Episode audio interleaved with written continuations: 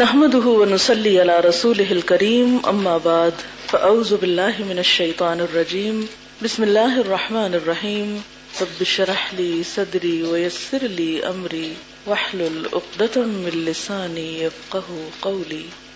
وعن ابن مسعود قال قال رسول الله صلى الله عليه وسلم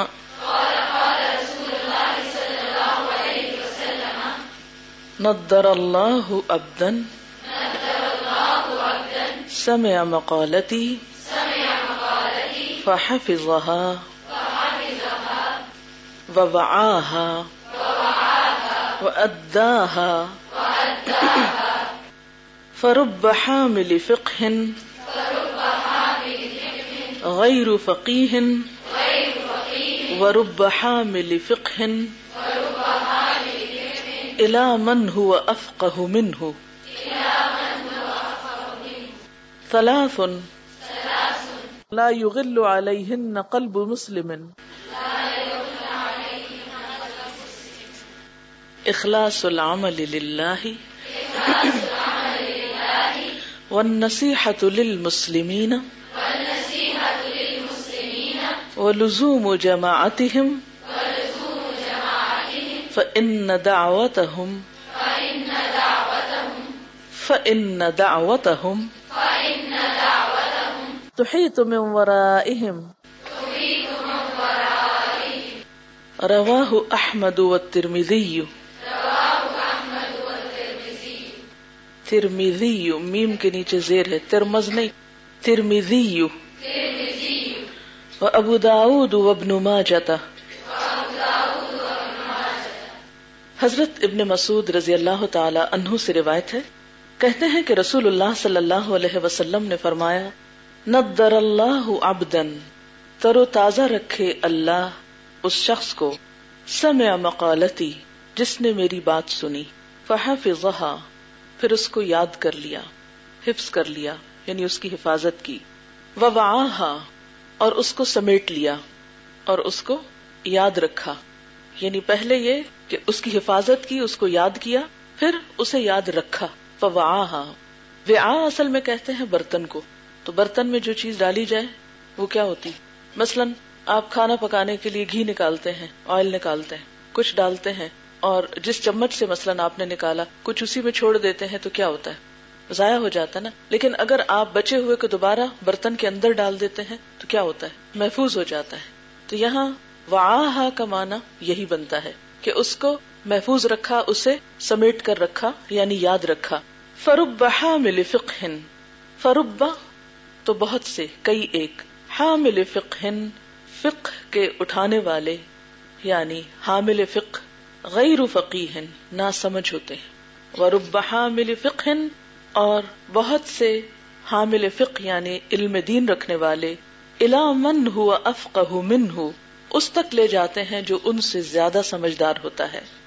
ثلاث، تین لوگ، لا یغل علیہن قلب مسلم، نہیں خیانت کرتا ان کی مسلمان کا دل. تین چیزیں ایسی ہیں کہ نہیں خیانت کرتا ان میں کسی مسلمان کا دل. نمبر 1، اخلاص العمل للہ، اللہ کے لیے عمل کو خالص کرنا. والنصیحۃ للمسلمین، اور مسلمانوں کے لیے خیر خواہی. ولزوم جماعتہم، اور ان کی جماعت کے ساتھ چمٹے رہنا، اس کو پکڑے رکھنا. فإن دعوتہم، کیونکہ ان کی دعا تحیط من ورائہم، انہیں گھیرے رکھتی ہے، جو ان کے علاوہ ہوتے ہیں، یا ان کے چاروں طرف سے انہیں گھیرے رکھتی ہے. اس حدیث کو مسند احمد، ترمذی اور ابو داود نے روایت کیا ہے. اب ذرا سی اس کی تفسیر متوجہ ہو، سننے کے لیے، سن کر سمیٹنے کے لیے. یہاں کس کی بات ہو رہی ہے؟ سمع مقالتی، جس نے میری بات سنی پھر اسے یاد رکھا. یہ نہیں کہا جس نے میری بات لکھی پھر اس کو یاد کیا. آپ کو یاد ہوگا شروع میں جب میں نے پڑھانا شروع کیا تھا تو کیا کہا تھا آپ سے، پوری توجہ سننے پہ رکھیں، سن کے سمجھیں بات کو، کیونکہ اگر آپ لکھنا شروع ہو گئے تو پھر آدھی بات سنی جائے گی، آدھی کے لیے آپ اپنے کان بند کر لیں گے. نبی صلی اللہ علیہ وسلم نے اس حدیث میں دعا دی ہے اس شخص کو جو آپ کی بات کو غور سے سنے. سمع مقالتی، مقالہ کا لفظ قول سے ہے، یعنی آپ کا قول، آپ کا کلام، آپ کی کنورسیشن، آپ کا فرمان، آپ کی بات، نضر اللہ، اس شخص کو اللہ تر و تازہ رکھے، بارونق رکھے، خوش رکھے، جس نے میری بات سنی پھر اس کو یاد کر لیا۔ یاد کرنے کا مطلب کیا ہے؟ یعنی اس کو اپنے دل میں محفوظ کر لیا، اپنے دل میں اتار لیا۔ اس کا مطلب صرف رٹنا نہیں ہے۔ ہم عام طور پر یاد کرنے کا مطلب کیا لیتے ہیں؟ جیسے کوئی صورت یاد کی تو کیا کیا؟ رٹ لیا، چاہے سمجھے یا نہ سمجھے۔ تو یہاں مراد کیا ہے؟ اس کو دل میں اتار لیا، حفظہا، اس کی حفاظت کی، یعنی اس کو یاد کیا، اسے دل میں اتار لیا، یعنی اتنی توجہ سے سنا کہ بات دل میں اتر گئی۔ اور جو دل میں اترتا ہے وہی چہرے پہ ظاہر ہوتا ہے نا۔ اگر آپ کے دل میں غم ہو تو چہرے پہ کیا آئے گا؟ غم۔ دل میں نفرت ہو تو چہروں پہ کیا آئے گی؟ نفرت۔ جو کچھ آپ کے دل میں ہوگا لا محالہ وہ چہرے پر آئے گا۔ جو چیز اس نے سنی، توجہ سے سنی، شوق سے سنی، اس کو اہمیت دی، اس کو دل پہ لیا، اسے محفوظ کر لیا، فواہا، پھر اس کو سمیٹ کر رکھا، یعنی اسے یاد رکھا، بھلایا نہیں، ایک کان سے سن کے دوسرے سے نکال نہیں دیا۔ ایسا شخص، اس کے لیے اللہ کے رسول صلی اللہ علیہ وسلم کی دعا ہے۔ پھر ساتھ ہی فرمایا کہ بعض حامل فقہ یعنی علم دین کے حامل ایسے ہوتے ہیں جن میں کوئی سمجھ نہیں ہوتی۔ ایسا ہوتا ہے، بہت سے دین پڑھے لکھے ایسے ہوتے ہیں جن میں دین کی سمجھ نہیں ہوتی۔ میں آپ سے پوچھ رہی ہوں کہ ایسا ہوتا ہے؟ اپنے آپ کو ہی ہم سب دیکھ لیتے ہیں، دوسروں کو دیکھنے کی بجائے اپنے آپ کو دیکھ لیتے ہیں کہ کہیں ہم تو نہیں ان لوگوں میں سے، دین پڑھ کر بھی دین نہیں سمجھتے۔ یہ پتہ کیسے چلتا ہے؟ اس کی پہچان کیا ہے کہ عمل کیا ہے؟ مثلا ہم علم کے بارے میں جو حدیث پڑھ چکے ہیں، جن لوگوں کو تو واقعی سمجھ میں آ گئی ہیں، پھر نہ تو وہ چھٹی کریں گے، نہ ہی وہ سبق کے ساتھ خیانت کریں گے، چاہے دنیا ادھر سے ادھر ہو جائے، نہ ہی وہ اپنی کمٹمنٹ میں کسی قسم کی کوئی کمی بیشی کریں گے، الا یہ کہ کوئی شرعی عذر ان کو گھیر لے اور وہ بے بس ہو جائیں، ورنہ سستی اور غفلت اور بے پرواہی اور بے توجہی پھر نہیں رہ سکتی۔ اسی طرح قرآن پاک کا کوئی حصہ آپ سنتے ہیں، کیسے پتہ چلے آپ کو سمجھ آ گئی ہے؟ جب وہ آپ کے عمل میں نظر آنے لگ جائے، آپ کی گفتگو میں، آپ کے رویوں میں، آپ کے معاملات میں۔ ورنہ یاد کرنے کو تو بہت سے لوگوں کے حافظے دوسروں کی نسبت بہتر ہوتے ہیں۔ کئی لوگ آپ نے ایسے بھی دیکھے ہوں کہ قرآن پاک پورا یاد کیے ہوئے ہوتے ہیں، اتنا پکا ہوتا ہے، اتنا حفظ ہوتا ہے، کہیں سے پوچھیں کمپیوٹر کی طرح آپ کو جواب دیں گے۔ لیکن اگر ان کے عمل کو دیکھیں، ان کی گفتگو کو دیکھیں، ان کے رویوں کو دیکھیں تو بہت ڈپریشن ہوتا ہے۔ ان میں سے بعض لوگ نماز تک نہیں پڑھتے، ایسی پریشان کن تکلیف دہ باتیں بھی سننے کو ملتی ہیں نا، ہے نا ایسی مثالیں۔ تو یاد تو انہوں نے بھی کیا ہے۔ اگر حدیث کے یاد کرنے کا مقصد یا مطلب یہی ہوتا کہ وہ حدیث کو رٹ لیں تو پھر تو بات ختم ہو گئی، پھر تو کیا مشکل ہے، 2-4 دفعہ میں آپ کو کلواؤں گی، آپ رٹ لیں گے۔ لیکن اصل بات کیا ہے کہ بات دل میں اترے، ایسی اترے کہ عمل بدل جائے۔ کیونکہ ساتھ ہی آپ نے مزید خود ہی فرما دیا کہ رب حامل فقہ غیر فقیہ، بہت سے حامل فقہ، کتابوں کا بوجھ اٹھائے ہوئے، رٹا لگائے ہوئے ایسے لوگ ہوتے ہیں جو نہ سمجھ ہوتے ہیں، دین کی کوئی سمجھ ان کے پاس سے نہیں گزری ہوتی۔ ورب حامل فقہ، اور کچھ دین کی سمجھ رکھنے والے ایسے ہوتے ہیں، الا من هو افقه منه، وہ ان لوگوں تک جا بات پہنچاتے ہیں جو ان سے زیادہ سمجھ رکھتے ہیں۔ یہ بھی تو ان کے سمجھدار ہونے کی علامت ہے نا۔ پھر جس کو بات سمجھ میں آ جاتی ہے، جس کے دل کو لگ جاتی ہے، پھر اس سے آپ کس رویے کی توقع رکھتے ہیں کہ وہ سن کے بیٹھا رہ جائے گا؟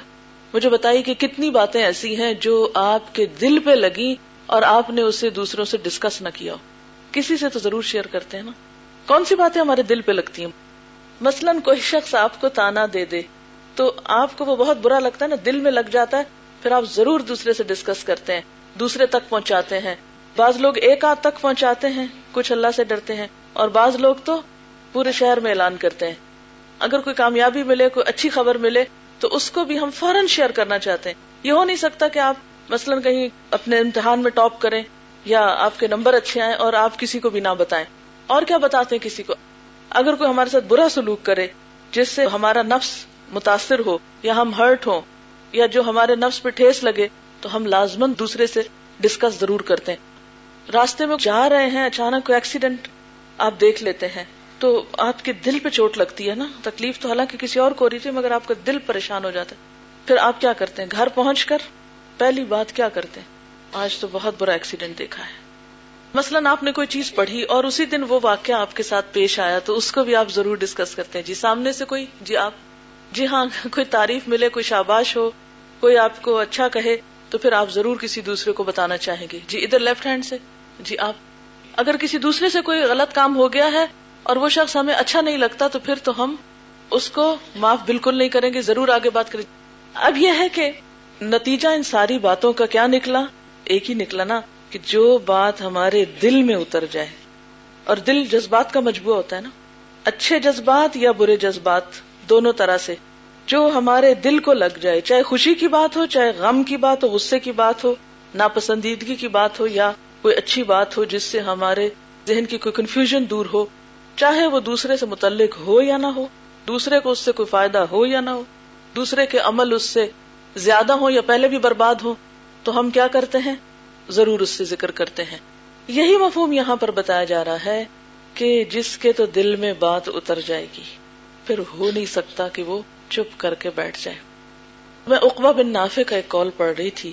عقبہ بن نافع کون تھا, کچھ پتا ہے کسی نے, کوئی تاریخ پڑھی ہوئی ہو, اسلامی تاریخ کسی نے نہیں پڑھی, افریقہ کی فتوحات کس نے کی تھی.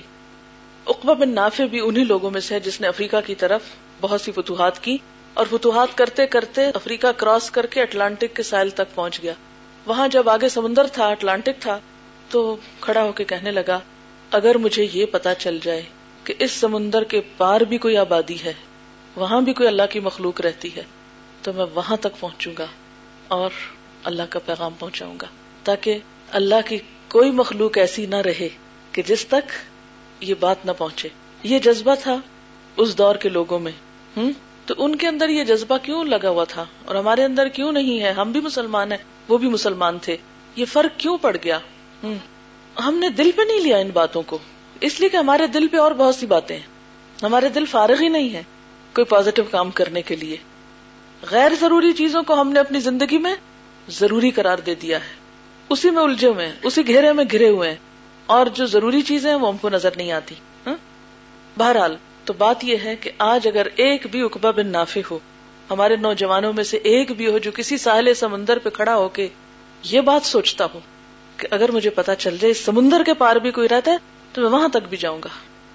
ہم تو سمندر تک نہیں جاتے, اس کے پار کہاں جائیں گے. ہمارے جو مقاصد ہیں اور پرائرٹیز ہیں وہ بدل چکی ہیں. صحابہ کرام میں, تابعین میں, پہلی 3 سینچریز جو ہے مسلمانوں کی, خاص طور پر ان میں ہم دیکھتے ہیں کہ لوگوں کے اندر ایک تڑپ تھی, ایک جذبہ تھا. ان کا اٹھنا بیٹھنا, جینا مرنا, ان کے سفر, ان کی خوشی, ان کی غمی, ان کا سب کچھ کیا تھا کہ جو اللہ نے ہمیں نعمت دی ہے ہم اسے دوسروں تک پہنچا دیں کسی طرح. لیکن ہم میں سے کتنے لوگ ہیں کہ جن کو یہ باتیں پتا چلتی ہیں اور پھر ان کے دل کو بھی لگیں, اور پھر دل کو لگ جائیں اور جا کے کسی اور تک بھی پہنچا دیں. کیونکہ کئی لوگ آپ سے بھی زیادہ سمجھدار ہو سکتے ہیں, جن تک ہم بات پہنچائیں معلوم نہیں وہ کتنے زیادہ اچھے طریقے سے اور آگے لے جائیں اور آگے, اور دنیا کے آخری کونے تک بھی بات پہنچ جائے. تو یہاں یہی فرمایا جا رہا ہے کہ کچھ تو بڑی ناسمجھ لوگ ہوتے ہیں, ان کے دل میں تو کچھ نہیں اترتا, اور کچھ بہت سمجھدار ہوتے ہیں جو صرف سن کے اپنے تک نہیں رکھتے بلکہ آگے لے کے چل پڑتے ہیں اور ان تک جا پہنچاتے ہیں جو پہنچانے والوں سے بھی زیادہ سمجھدار لوگ ہوتے ہیں. اب آپ دیکھیے مثلا امام بخاری نہ تو صحابی تھے اور نہ ہی مکہ کے رہنے والے تھے یا عرب کے رہنے والے تھے. وہ کہاں کے رہنے والے تھے؟ بخارا کے رہنے والے تھے. ہزاروں میل کا فاصلہ وہاں سے, یعنی مکہ سے بخارا تک کا اگر مبالغہ بھی ہو تو سینکڑوں میل تو لازمی ہے. اب امام بخاری کہاں سے آتے اگر بخارا تک مسلمان نہ پہنچتے اور اسلام کا پیغام نہ جاتا؟ تو آپ کو ایسے اسکالرز ملتے نہیں ملتے. آج مشکل کیا ہے کہ ہم نے یہ پیغام دوسری قوموں تک پہنچایا ہی نہیں ٹھیک طرح کہ ان کے اندر سے لوگ پہنچ. اکا دکا کہیں کہیں کوئی ملتا ہے کہ کوئی مسلمان ہوا, کنورٹ ہو گیا, اس نے دین سیکھا سمجھا, پھر اس نے آگے پہنچانا شروع کیا. مثال کے طور پہ حمزہ یوسف کے بارے میں آپ نے سنا ہوگا, وہ اسلام کی طرف آیا, پھر اس نے کئی سال تک دین پڑھا, پھر اس کے بعد اب لوگوں کو پہنچا رہا. لیکن چند ایک اور نظر آتے ہیں, کثرت سے کیوں نہیں ہے ایسے لوگ؟ کثرت سے ہونے چاہیے نا, تاکہ پوری دنیا تک پیغام پہنچ جائے. اچھا پھر ساتھ ہی آپ نے فرمایا 3 باتیں ایسی ہیں, 3 چیزیں ایسی ہیں کہ جن میں مسلمان کا دل خیانت نہیں کرتا. نمبر 1, عمل خالصتاً اللہ کے لیے کرنا. یعنی جو مومن ہے اس کے دل میں کیا ہوگا کہ میرا یہ کام بس اللہ کو پسند آ جائے. دوسری چیز والنصیحۃ للمسلمین, سارے مسلمانوں کی خیر خواہی. سب کی بھلائی، سب کا بھلا چاہنا. پرکھیں اپنے آپ کو، سب کا بھلا چاہتے ہیں ہم؟ یہ چند مخصوص لوگ ہیں جو ہمارے فیوریٹ ہیں اور ہم ہر بھلائی پلٹا کے انہی تک لے جاتے ہیں جن کو ہم پہچانتے ہیں یا جن چند ایک کی عزت یا اہمیت ہمارے دلوں میں ہے. آج آپ دیکھیں کہ جب ہم کسی کے لیے خیر چاہتے ہیں تو ہمارے ذہن میں کیا ہوتا ہے؟ کس کی خیر چاہنی، کس کے لیے اچھا کرنا ہے. جب آپ اچھا کرنا چاہتے ہیں تو کس کے لیے کرنا چاہتے ہیں؟ یہ بتائیے. اپنے گھر والوں کے لیے، اور جو ہمارے ساتھ اچھا ہو اور جو اچھا لگتا ہو، جنہیں ہم جانتے ہوں، فرینڈس کے ساتھ، شابش، جن سے ہمیں کوئی فائدہ پہنچتا ہو. اولاد تو پھر رشتہ داروں میں ہی آ جاتی ہے نا. ٹھیک ہے، یہی ہوتے ہیں چند ایک، اس سے باہر نہیں جاتے. للمسلمین کوئی نہیں ہے. عام لوگوں کے لیے ہماری خیر خواہ کوئی نہیں ہے، یا تو جاننے والوں کے لیے یا جن سے ہمیں کچھ ملتا ہے ان کے لیے ہے. جہاں سے ہمیں کوئی فائدہ نہ ہو وہاں خیر کریں، وہاں ان کی بھلائی چاہیں، یہ نہیں ہم کر سکتے. ٹٹولیں اپنے دل کو، پرکھیں، پہچانیں، ہر ایک اپنا اپنا جائزہ لے. جب تک ہر مسلمان کے لیے خیر خواہ نہیں آتی، آپ اپنے ایمان کو پرکھتے رہیں، کیونکہ نبی صلی اللہ علیہ وسلم نے قسم کھا کر یہ بات فرمائی کہ اس وقت تک تم میں سے کوئی شخص مومن ہو ہی نہیں سکتا جب تک کہ اپنے مومن بھائی کے لیے وہ نہ چاہے جو اپنے لیے چاہتے ہیں. پوچھئے اپنے آپ سے. اور تیسری چیز فرمایا کہ جس سے مسلمان کا دل خیانت نہیں کرتا، وہ کیا ہے؟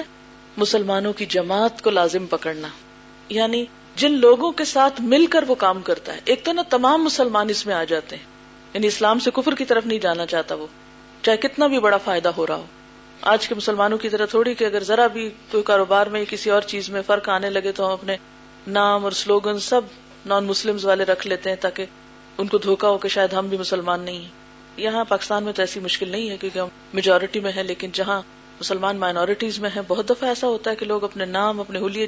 جب 9/11 کا واقعہ پیش آیا تو اس کے بعد بہت سے لوگوں نے حجاب اتار دیے، اپنے نام بدل لیے، اپنے سٹائل بدل لیے، اپنا بہت کچھ چھوڑ دیا تاکہ یہ پتہ چلے کہ ہم مسلمان نہیں، ہمارے اسلام سے کوئی تعلق نہیں، ہمیں کچھ نہ کہیں، ہمارے مفادات پہ زد نہ پڑے.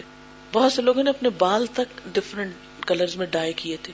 ان دنوں میں وہی تھی تو چھوٹی چھوٹی خبریں ایسی پہنچتی رہتی تھی کہ کئی لوگوں نے اپنے بالوں کا رنگ تک اور کر لیا تاکہ ہمیں نقصان نہ ہو. ٹھیک ہے، بعض اوقات بہت تکلیف دہ حالات ہوتے، مجبوراً حفاظتی تدبیر کے طور پر کوئی ایسا طریقہ اختیار کرنا ایک الگ چیز ہے، لیکن دل سے اور گفتگو سے، اپنی زبان سے اپنے طریقوں کو بدل دینا اور اسلام بیزاری کا اظہار کرنا، یہ تو پھر خیانت ہے نا. کیونکہ اسلام صرف زبانی کلامی بات کا نام تو نہیں ہے، یا نسلی چیز تو نہیں ہے. اچھا، ایک تو یہ ہے اسلام اور کفر کا فرق، اور ایک یہ ہے کہ جہاں بھی آپ اکٹھے ہوں دین کے نام پر. مثلا یہاں پر آپ اکٹھے ہیں، کس نام پر؟ دین کے نام پر. اب لزوم جماعت، یہ آپ کی جماعت ہے نا. مثلا ہم اس کو کورس کا نام دے دیتے ہیں، لیکن جسے اسکول میں کہتے ہیں کون سی جماعت میں پڑھتے ہو کہتے ہیں نا. تو جس طرح وہ جماعت ہوتی ہے، اسی طرح یہ جو کلاس روم ہے اس میں جو لوگ اکٹھے بیٹھتے ہیں وہ کیا بن جاتے ہیں؟ جماعت بن جاتے ہیں. یا اگر آپ کام مل کے کرتے ہیں جیسے آپ کا سٹاف ہے تو وہ ایک ٹیم بن جاتے ہیں. اب یہ ایک بالکل فطری بات ہے کہ جہاں بھی آپ اکٹھے ہوں گے وہاں ہر چیز آپ کی مرضی کے مطابق نہیں ہوگی. کہ ہوگی؟ نہیں ہوگی. کبھی آپ کو جگہ مرضی کی نہیں ملے گی، کبھی آپ کو ٹیچر مرضی کی نہیں ملے گی، کبھی آپ کو اور بہت سی چیزیں مرضی کی نہیں ملیں گی. ایسے میں پھر کیا ہوتا ہے کہ بہت سے لوگ یہ سوچنے لگتے ہیں کہ ہم اس سے الگ ہو جائیں، ہم چھوڑ دیتے ہیں، ہم کام ہی نہیں کرتے، ہم نہیں پڑھتے. ٹھیک ہے، اگر ہم نہیں پڑھتے تو گھر میں بیٹھ کے تو وہ سب کچھ نہیں ہمیں مل سکتا جو یہاں آ کر تکلیف اٹھا کر مل سکتا ہے. کہ مل سکتا ہے گھر میں بیٹھے؟ نہیں مل سکتا. تو یہ حل نہیں ہے کہ ہم کام چھوڑ کے گھر بیٹھ جائیں. اچھا، بعض اوقات کیا ہوتا ہے جیسے ایک ٹیم میں آپ کام کر رہے تھے، ابھی تو آپ اسٹوڈنٹ ہیں نا، اسٹوڈنٹس میں آپس میں اتنا زیادہ نہیں ہوتا کیونکہ سب آتے ہیں، پڑھ کے چلے جاتے ہیں اور کسی بات کا موقع نہیں ملتا. لیکن جو لوگ مل کر کسی ادارے کا انتظام کرتے ہیں جیسے یہاں کا اسٹاف ہے، تو اب یہ ہو سکتا ہے کہ کوئی ٹیم کا ایک ممبر آپ کو اچھا نہ لگے تو آپ دن رات یہ سوچنے لگے کہ یا تو میں یہاں سے نکل جاؤں یا اس کو نکال دوں. یہ بھی بہت دیکھنے میں آتا ہے نا. اچھا، اس کا کیا نقصان ہوتا ہے؟ آج آپ کا اس سے کلیش ہوا، اس کو نکال دیں باہر، چلو اب خوش ہیں، شکر ہے جان چھوٹی فلاں سے. اچھا، کل کسی اور سے ہو گیا، اب کیا ہے؟ اب اس کو نکال دیں. پرسوں کسی اور سے ہو گیا، اب اس کو نکال دیں. اب باقی کون بچے گا؟ آپ خود. تو آپ سب کے حصے کا کام کر لیں گے؟ نیور. ایک شخص وہ کام نہیں کر سکتا جو ایک جماعت کر سکتی ہے. ایک شخص وہ کام نہیں کر سکتا جو ایک آرگنائزیشن کر سکتی ہے. تنہا کوئی شخص اتنا کام نہیں کر سکتا جتنا اکٹھے ہو کے لوگ کام کر سکتے ہیں، ایک ٹیم جو کچھ کر سکتی ہے.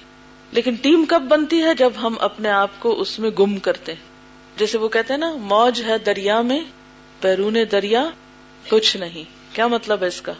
یعنی دریا کے اندر تو موج کی ایک ویلیو ہے، لیکن اگر اسے دریا سے نکال دیا جائے تو کیا ہو؟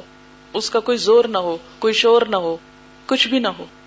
پیوستہ رہ شجر سے امید بہار رکھ، ڈالی گئی جو فصل خزاں میں شجر سے ٹوٹ، ممکن نہیں ہری ہو فصل بہار میں. مطلب اس کا یہ ہے، ابھی آج کل خزاں شروع ہے نا، یہاں آپ نے دیکھا ہوگا پتے سب گر رہے ہیں. اب جو پتے گرتے ہیں تو ٹہنیاں کیسی لگتی ہیں، سوکھی بھی. اگر آپ ان کو توڑیں تو کیا لگتا ہے، یہ تو بیکار ہے نا. اگر آپ ساری ٹہنیاں بیکار سمجھ کے توڑ دیں تو اب دوبارہ وہ ٹوٹی ہوئی ٹہنی تو ہری نہیں ہو سکتی. بالکل اسی طرح ہر علاقے میں، ہر جگہ پر خزاں ضرور آتی ہے. ٹھیک ہے، آپ کے گھر میں، آپ کی ذات پر، آپ جہاں کام کرتے ہیں وہاں ہمیشہ موسم بہار نہیں رہتا کہ سب کے تعلقات اچھے ہوں آپس میں. کیا آپ کے گھر میں ہمیشہ بہن بھائیوں کے تعلقات اچھے رہتے ہیں؟ اچھا، اسی طرح اگر آپ کہیں پر بھی اکٹھے ہوں، کہیں پر بھی ٹیم ورک کے طور پر، کسی اسکول میں مثلا آپ پڑھا رہے ہیں، وہاں آپ ایک ٹیم بنا کے کام کر رہے ہیں، کوئی پروجیکٹ آپ اکٹھا کر رہے ہیں. یہ نہیں ہو سکتا کہ ہر وقت سب کے درمیان بہت اچھے ٹرمز ہو اور بہار ہی رہے. خزانے آنا ہے اس میں، یہ ایکسپیکٹ کریں. اٹس پارٹ آف لائف، دن کے ساتھ رات ضروری ہے.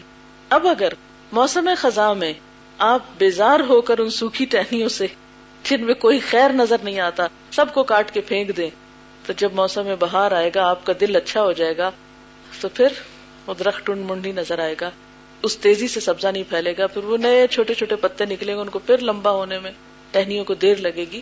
اور جن درختوں کے اوپر پہلے سے ٹہنیاں ہوتی ہیں، ان میں جب بہار آتی تو بہت تیزی سے وسیع پیمانے پہ بہار آ جاتی. ہم امت مسلمہ کا دور زوال میں ایک بہت بڑا المیہ یہ ہے. اگر آپ روز کے اخبار دیکھیں تو اس میں کیا ہوگا، یہی مار پچھاڑ. اس نے اس کو پارٹی سے نکال دیا، وہ اس سے الگ ہو گیا، اس نے اس کو مار دیا، وہ اس کو اغوا کر لیا. یہی کچھ ہو رہا ہے. چند دن لوگ کٹھے ہوتے ہیں، پھر الگ ہونے لگتے ہیں. کیوں ہوتے ہیں؟ کیونکہ ان کی مرضی کے خلاف بات ہوتی ہے. اگر زندگی میں ایک اصول بنا لے، ایک اصول بنا لے کہ کوئی کچھ بھی کرے، کوئی کچھ بھی کرے، میں نے اس کی اصلاح تو کرنی ہے، لیکن اس کو کاٹ کے نہیں پھینکنا. آپ دیکھیں گے اگر آپ کا یہ نظریہ بدل، کیونکہ میں نے یہ دونوں تجربے کیے ہوئے. میں پہلے یونیورسٹی میں جاب کرتی تھی، وہاں مجھ پر ذمہ داری تھی، انچارج تھی میں ویمن سیکشن کی. تو وہاں پر بہت سی چیزیں بڑے قانونی انداز میں ہوتی تھی. مثلا یہ کہ کوئی شخص اگر بغیر اطلاع چھٹی کر گیا تو یونیورسٹی میں یا جہاں کہیں بھی آپ نے آفیسز دیکھے ہوں گے، آپ لوگوں میں سے بھی کسی کا تجربہ ہوگا، وہ نوٹس بھیجے جاتے ہیں. زبانی بات خیرخواہی اور ہمدردی کی نہیں ہوتی، نوٹس بھیجے جاتے ہیں، آپ نے فلاں تاریخ کو بغیر اطلاع کے چھٹی کر لی، اپنی وجوہات بتائیے. اس کو ایکسپلینیشن کال کہتے ہیں. کبھی سنا آپ میں سے کسی نے کہ آپ ایکسپلین کریں کیوں آپ نے ایسا کیا؟ Show cause notice, show cause یعنی کاز بتائیے. اظہار وجوہ، کبھی پڑھا اخبار میں اظہار وجوہ کا کیا مطلب ہوتا ہے؟ وجوہات بتائیے. تو اسے بہت ایک وہ فارمل طریقے سے کام ہوتا ہے. نہیں کسی سے ہمدردی کہ کوئی کسی کا کوئی فوت ہو گیا ہے یا کسی کا کوئی بچہ بیمار ہے یا کوئی پتہ بھی ہوتا ہے بعض اوقات کہ فلاں شخص جو ہے اس کی بہت جینون مجبوری ہے، لیکن قانون آپ سے تقاضا کرتا ہے کہ آپ روٹین کے مطابق نوٹس بھیج دیں. اب اسی طرح کی کچھ مجبوریوں میں مجھے بعض اوقات نوٹس بھیجنے پڑے، لیکن میں نے دیکھا کہ اس سے ٹیم کا مورائل ڈاؤن تو ضرور ہوا، انکریجمنٹ نہیں ہوئی، فائدہ کچھ نہ ہوا. اس کے بعد جب مجھے الہدا میں کام کرنے کا موقع ملا تو میں نے اپنے ساتھ ایک عہد کیا کہ میں کسی کو اپنے سے الگ نہیں کروں گی، اس کو ایک چیلنج سمجھ کر اصلاح تو کروں گی، کاٹوں گی نہیں، نہ کاٹنے کی کوئی سازش کروں گی. یعنی یہ ہو سکتا ہے کہ ایک شخص اگر ایک جگہ کام نہیں بہتر کر رہا تو آپ کیا کریں، اس کی صلاحیت کے مطابق، اس کے خیر خواہی کے مطابق کوئی اور کام اس کو دے دیں، لیکن یہ منصوبہ بندی نہ کریں کہ اس کو اٹھا پھینکیں. کیونکہ اس کا نقصان کیا ہوتا ہے، پارٹی بازی ہونے لگتی ہے، کوئی ادھر ہو جاتا ہے، کوئی ادھر ہو جاتا ہے، ایک افراتفری ہوتی ہے، اعمال ضائع ہوتے ہیں، وقتی طور پر نفس کی بڑی تسکین ہوتی ہے، شیطان بڑا خوش ہوتا ہے، ہم سمجھتے ہم نے بڑا کارنامہ کیا ہے، ہماری جان چھوٹ گئی. لیکن یاد رکھیے جب تک آپ اس دنیا میں آپ کی جان چھوٹے گی نہیں، ایک سے چھوٹے گی نا، ایک اور میں اس سے بری طرح پھنسیں گے. یہ دنیا ایک ٹیسٹ ہے، ٹیسٹ امتحان ہے، ایک کے بعد ایک ٹیسٹ ہے، یکے بعد دیگرے. ایک جگہ کچھ معاملہ آسان ہوگا تو دوسرے، دوسرے سے تیسرے. مثلاً آپ بہن بھائی ہیں نا، گھر میں 5-7 اگر لوگ، اگر امی خوش ہوگی تو بھائی سے اونچ نیچ ہوگی، بھائی سے اچھا ہوا تو بہن سے کچھ ہو گیا، اس سے اچھا ہوا تو کہیں باہر کسی سے کچھ کلیش ہو گیا. کیونکہ انسانوں کے ساتھ نبھانا زندگی کا سب سے بڑا مشکل کام ہے. میں جب چھوٹی تھی تو میرے والد ایک بات بار بار کیا کرتے تھے، حقوق العباد اتنے ہیں کہ اگر آپ ساری زندگی میں نبھائیں تو پورے نہیں پڑتے. میں کہتی یہ کیا بات کرتے ہیں نا، اتنے ہیں حقوق العباد اور ان کی معافی نہیں ہوگی، اور ساری زندگی بھی نبھائیں تو وہ نہیں نبھائے جا سکتے. مجھے بالکل بلیو میں بالکل سمجھ نہیں آتی تھی ان کی باتوں، کیونکہ بے فکری کا زمانہ تھا نا، نہ کسی کی ناراضگی کی پرواہ، نہ کسی کے خوش ہونے کی. سمجھ بھی نہیں آتی تھی کہ کون کیا کر رہا ہے، اتنی نہیں پتا چلتا نا. لیکن جو انسان جب بڑا ہوتا ہے تو واقعی سوچتا ہے اچھا، چھوٹی چھوٹی باتوں پہ لوگ مائنڈ کر جاتے، چھوٹی چھوٹی باتوں پہ شکوے رکھ کے دل میں بیٹھے رہتے ہیں، پالتے رہتے ہیں ان کو، اتنا پالتے ہیں کہ خوب بڑا کر لیتے ہیں. اتنا ایمان کو پالتے تو معلوم نہیں ہم کہاں سے کہاں پہنچے ہوتے. اس لیے زندگی میں بہت سے مقامات پر آپ آئندہ جب لوگوں سے معاملہ کریں گے، جو انسان بڑا ہوتا ہے نا تو اس کے معاملات بڑھتے جاتے ہیں. مثلا شادی سے پہلے آپ کے معاملات آپ کے بہن بھائیوں کے ساتھ، آپ سمجھتے ہیں یہی بڑی مشکل ہے، شادی ہوگی جان چھوٹے گی، اس گھر سے نکلیں گے سارے مسئلے حل ہو جائیں گے. اکثر سوچتی ہیں نا لڑکیاں، اچھا شادی ہوگی وہ بہن بھائیوں سے تو چھوٹ گئی جان، اس سے زیادہ کٹھن چیلنجز آ گئے. اب آپ کہتے ہیں کب میرا گھر الگ ہوگا تو پھر میرا مسئلہ الگ، وہاں سے بھی ہو گیا الگ، پھر اب آپ ایک اور کسی، اب آپ کو بچے ستا رہے ہیں، اب کہتے ہیں ان کی شادی ہو جائے نا پھر میں آزاد ہو جاؤں. اس زندگی میں آزادی ہے ہی نہیں، یہ تو امتحان ہے. اس لیے کیا کریں، صبر کے ساتھ بس جو پرچہ سامنے ہے اس کو حل کرتے جائیں اور آگے بڑھتے جائیں، اور اس انتظار میں نہ رہیں کہ یہ حالات اچھے ہو جائیں گے دنیا کے، کبھی یہ نہیں ہو سکتے. انہی کانٹوں کے ساتھ جینا سیکھیں اور جو الجھتا جائے اس کو ہٹاتے جائیں اور چلتے جائیں، بس چلتے جائیں، تب آپ دین کا کام کر سکتے ہیں. اور اگر آپ پلٹ کر ان چکروں میں پڑ گئے تو یہ جو کام ہے، اچھا اب آپ دیکھیں کہ میری آخری بات کو پہلی سے لنک کریں کہ ہمارے دلوں پہ بات اثر کیوں نہیں کرتی، ہمارے دلوں کے اندر کیوں نہیں جاتی؟ کیونکہ اس میں آلریڈی بہت کباڑ خانہ ہے، اس سے فراغت ہوگی. اب مثلا میں حدیث سنا رہی اور آپ کے دل میں کوئی غم کھایا جا رہا ہے کسی پچھلی جھگڑے لڑائی کا جو کسی نے آپ سے کیا. اب آپ اس غم کا شکار ہیں، آپ کا دماغ ادھر الجھا ہوا ہے، اس نے یہ کہا تو میں نے وہ کہا، اور ادھر حدیث سن رہے ہیں، آپ کے کان سن رہے ہیں. جب آپ سن چکتے ہیں پھر بعد جا کے پوچھتے ہیں آج کیا تھا. اور اصل میں مجبوری ہے کہ میرے آج گھر میں کوئی بڑا مسئلہ تھا. جب تک دنیا کی محبت ہے، جب تک ذات کی محبت ہے، جب تک نفس کی محبت ہے، دین کی محبت کے دعوے جھوٹے ہیں. یہ دو محبتیں اکٹھی نہیں ہو سکتی. والذین آمنوا اشد حبا للہ. ایمان کی پہچان یہ ہے کہ اللہ کی محبت سب سے زیادہ شدید ہو جائے، اور جب وہ ہو جائے گی اور باقی چیزیں معمولی ہو جائیں گی، آئیں گی اور گزر جائیں گی اور ختم ہو جائیں گی. ان کو دل پر نہ لیں. اور ایک اور بات یہ ہے کہ لوگوں کے جو تبصرے ہوتے ہیں نا سب عارضی ہوتے ہیں. کسی پہ غصہ آیا کسی پر، خوب سنا دی، کسی وقت کسی پہ محبت آئی تو خوب تعریف کر دی. یقین مانے دونوں چیزیں عارضی ہیں، ان میں سے کوئی ثابت نہیں ہے. دل اللہ کے ہاتھ میں، جدھر چاہے موڑ دے. اس لیے جب کوئی مسئلہ پیش ہے تو اللہ سے دعا کرنا شروع کر دے کہ اللہ میں نے آپ کے دین سے تو ہٹنا نہیں، اس کام کو تو میں نے چھوڑنا نہیں، یہ مسئلہ آپ حل کر دے، یہ رکاوٹ آپ دور کر دے، میں نے تو اسی کے ساتھ جڑ جم کے رہنا ہے. تو آپ دیکھیں گے کہ باقی چیزیں سبسائڈ ہوتی چلی جائیں گی آہستہ آہستہ. جیسے آپ دیکھیں سورج کا نکلنا جو ہے ایک پرماننٹ عمل ہے نا، کنسسٹنٹ عمل ہے نا، روز نکلتا ہے نا، چاہے موسم کیسا بھی ہو، سردی ہو گرمی ہو، روز نکلتا ہے. وہ بادل آتے ہیں سورج کو چھپا لیتے ہیں. اب اگر سورج ناراض ہو جائے کہ آج بادلوں نے میرا راستہ روک دیا اور میری روشنی دنیا تک پہنچنے نہیں دی، میرے نکلنے کا کوئی فائدہ نہیں، میں تو کل نہیں نکل رہا، کیا ہوگا؟ کیونکہ اس کا کام ہی یہی ہے، اسے نکلنے بغیر چارہ جو نہیں. تو اللہ نے جس کام کے لیے ہمیں چنا ہے، جس کام کے لیے ہمیں موقع دیا ہے، ہم کیوں ادھر ادھر کی باتوں کی وجہ سے اپنے آپ کو ضائع کریں؟ اس لیے جب میں دین کے کام کو سوچتی ہوں نا تو میں سوچتی ہوں میں نے تو یہ کام کرنا ہی کرنا ہے. اللہ کے فضل سے جس کا جی چاہے تعاون کرے، جس کا جی چاہے چھوڑ دے، جس کا جی چاہے ساتھ دے، جس کا جی چاہے مخالفت کرے، جس کا جی چاہے تعریف کرے، جس کا جو جی چاہے کرے. میں تو اللہ کے اذن سے، یعنی کہ اپنے ہاتھ میں کچھ نہیں، اللہ کے اذن سے، جب تک میری جان میں جان ہے، جب تک میرا بس چلے گا میں نے اس سے باز نہیں آنا، میں نے نہیں باز آنا. کوئی آگے بادل آئے یا آگے دھند آئے یا کچھ آئے، کچھ بھی آئے، وہ تو ہوتا رہے گا. جب تک آپ کے اپنے اندر یہ ڈیٹرمینیشن نہیں آئے گی تو لوگ کیا کریں گے، ہوا کا جھونکے کی طرح آپ کو کبھی ادھر اٹھا کے پھینکیں گے، کبھی ادھر پھینکیں گے، کبھی ادھر پھینکیں گے. اصل میں ہوتا پتہ کیا ہے، جب ہمیں اپنی ذات بڑی پیاری ہوتی ہے نا پرسٹیج کا مسئلہ ہوتا ہے نا، تو ہم ہر ایک کی آنکھوں کا تارا بننا چاہتے ہیں.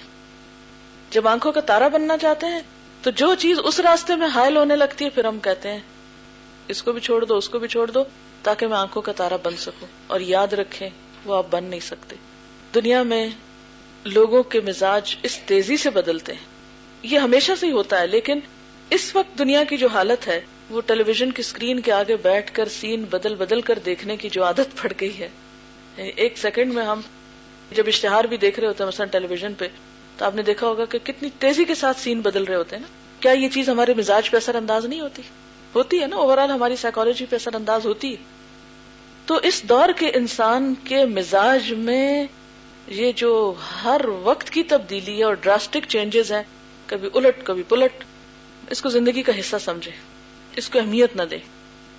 کل آپ کے ساتھ ایک شخص تعاون کر رہا ہے، آج وہ آپ کی مخالفت کر رہا ہے، پرسوں پھر اس کو خیال آ جاتا ہے آپ کی تعریف کرنے کا. بس ٹھیک ہے، وہ اپنا کام کرے، آپ اپنا کریں. انشاءاللہ جب یہ جذبہ امت مسلمہ میں پیدا ہوگا، پھر آپ دیکھیں گے کہ دین کا وہی سما اور وہی بہار اور وہی رونق پھر سے ہوگی. اور آپ کو یہ کام کرنا ہوگا کیونکہ آپ نے قرآن اپنے ہاتھوں میں اٹھا لیا ہے، اب آپ کو اس پہ جمنا ہے انشاءاللہ تعالی. جن لوگوں نے تو کہہ دیا انشاءاللہ اللہ ان کی مدد کرے گا اور باقیوں کو اللہ ہدایت دے. وعن ابن مسعود قال سمعت رسول اللہ صلی اللہ علیہ وسلم یقول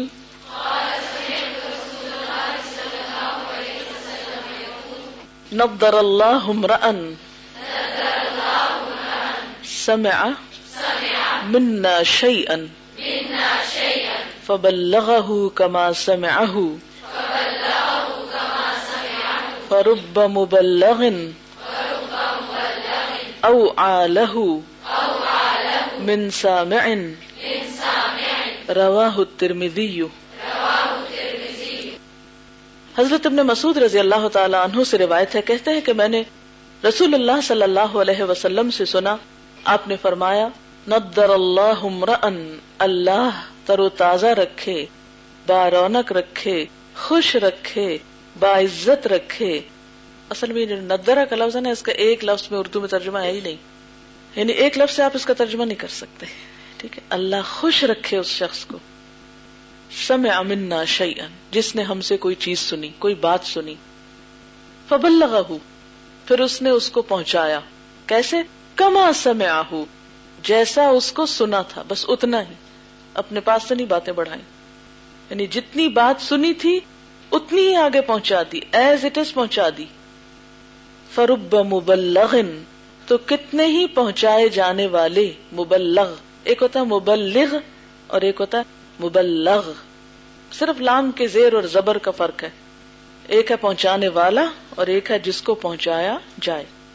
تو کتنے ہی لوگ ایسے ہیں جنہیں بات پہنچائی جاتی ہے، او آلہ، وہ اسے زیادہ یاد رکھنے والے ہوتے ہیں، من سامعن، سننے والے سے. یعنی پہلے سننے والے کی نسبت دوسرا سننے والا زیادہ بات کو یاد رکھنے والا ہوتا ہے. مثلا ایک ہے اللہ کے رسول صلی اللہ علیہ وسلم جنہوں نے بات سنائی، ایک ہے ڈائریکٹ آپ سے سننے والا، اس نے آپ سے سنی پھر جا کے ایک تیسرے کو پہنچائی. اب یہ جو تیسرا تھا، اس نے یہ بات دوسرے کی نسبت کہیں زیادہ بہتر انداز میں سمجھ لی اور کہیں زیادہ بہتر انداز میں آگے پہنچا دی. مثلا امام بخاری رحمۃ اللہ علیہ نے جو کام کیا ہے، وہ اگر دیکھا جائے تو بہت سے ایسے لوگ جنہوں نے حضور صلی اللہ علیہ وسلم سے احادیث سنی، ان سے کہیں زیادہ آپ کی احادیث کو یا آپ کی بات کو پہنچانے کا کام کیا. کیونکہ سب لوگ درجے میں برابر نہیں ہوتے نا، ہر ایک کے اپنے اپنے کام ہوتے ہیں، ہر ایک کا اپنا اپنا شوق ہوتا ہے. صحابہ میں سے بھی کئی بہت زبردست اس میدان میں محنت کرنے والے اور کام کرنے والے لوگ تھے، لیکن آگے تابعین میں اور تبع تابعین میں جا کر بہت سے لوگ ایسے تھے جنہوں نے پہلی جنریشن سے بھی زیادہ کام کیا. اچھا، اس بات میں ایک اور خوشخبری آپ لوگوں کے لیے بھی. وہ کیا سمجھا آپ نے؟ کیا خوشخبری سمجھی آپ نے؟ ایک بات سنی، خود بھی عمل کی، لیکن ساتھ پہنچا بھی دی. تو ہو سکتا ہے جس کو آپ نے پہنچائی وہ آپ سے بڑھ کے عمل کرنے والا ہو. جی، یہ تو صدقہ جاریہ تو بنتا ہی ہے. سبحانک اللہم و بحمدک، نشہد ان لا الہ الا انت، نستغفرک و نتوب الیک. والسلام علیکم ورحمۃ اللہ وبرکاتہ.